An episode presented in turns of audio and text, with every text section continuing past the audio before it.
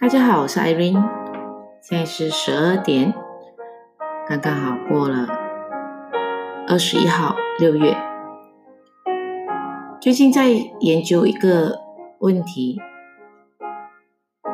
什么是心理营养？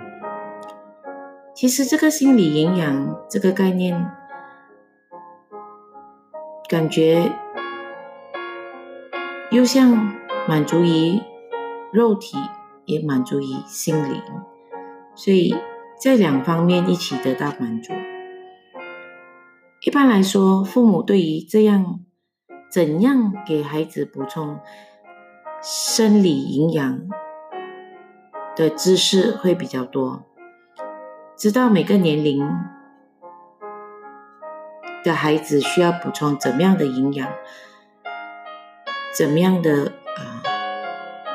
维生素在这方面都比较啊多的知识供应。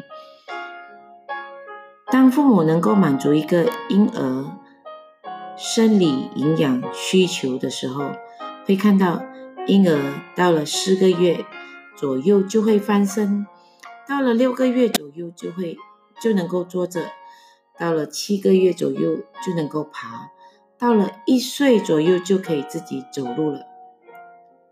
孩子从生下来开始，慢慢会翻身、会爬、会走、会跑、会跳。最根本的原因是人类的天性，这是人类生命力的呈现。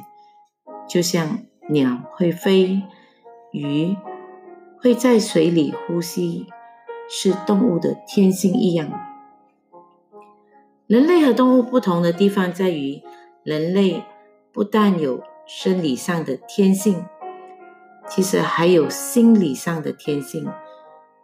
我们可以从人类的心理上最主要的五种天性来看。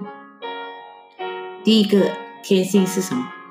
其实我们人第一个。可以啊，有的能力就是爱的能力，能够爱别人和希望被别人爱。第二个是跟别人连接的能力，第三是独立自主的能力，能够自己自由的做选择。第四个是有价值感，有对精神生活的追求。希望自己活得有价值、有意义。第五个是有安全感，能够信任自己、信任别人、信任这个世界。最大的安全感是信任自己。所以，任何人只要得到了满足的心灵、心理营养，我们这一条路就比较容易走。而且走得自然，而且能够很自然的发展出来。因此，只要父母给足够孩子在心理营养方面，我们的孩子的生活一定绽放着能够去爱、能够去连接、能够去选择，甚至能够去追求价值感，也能够有安全感。而我们。身为父母的，能够给孩子最好的心理营养有哪方面呢？其实，第一就是无条件的接纳，爱里面就包含了这一个无条件的接纳。第二就是能够得到重视，也就是说，我们必须知道我。在你心目中的是重要的。第三，能够获得足够的安全感，以便能和重要的人